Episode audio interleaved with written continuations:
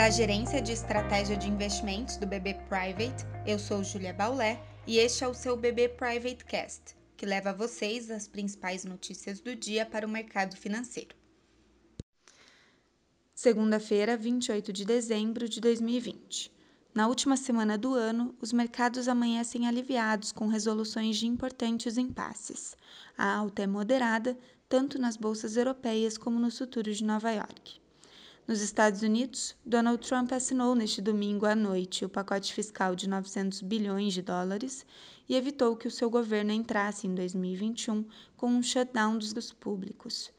Mas antes dessa notícia, outra muito importante foi divulgada às vésperas do Natal.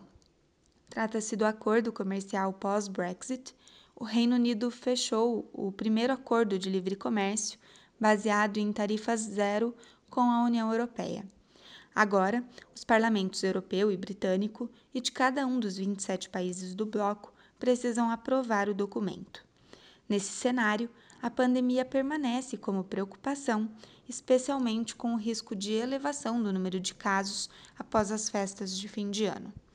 No Brasil, o ambiente positivo no exterior deve manter o rally da Bolsa Brasileira e pode ajudar no câmbio em meio ao dólar mais fraco ante outras divisas. Sobre o câmbio, hoje também teremos um novo leilão de swap cambial.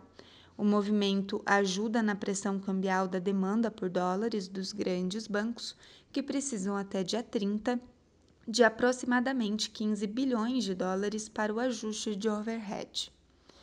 Temos novamente uma semana mais curta e os destaques em termos de indicadores econômicos estão reservados para terça-feira, em que teremos o I G P M de dezembro, a P N A D contínua de outubro e o resultado primário de novembro. Os dados consolidados de déficit fiscal serão divulgados na quarta-feira, o último pregão do ano. Os mercados estarão fechados na quinta-feira, dia trinta e um, assim como no dia primeiro de janeiro.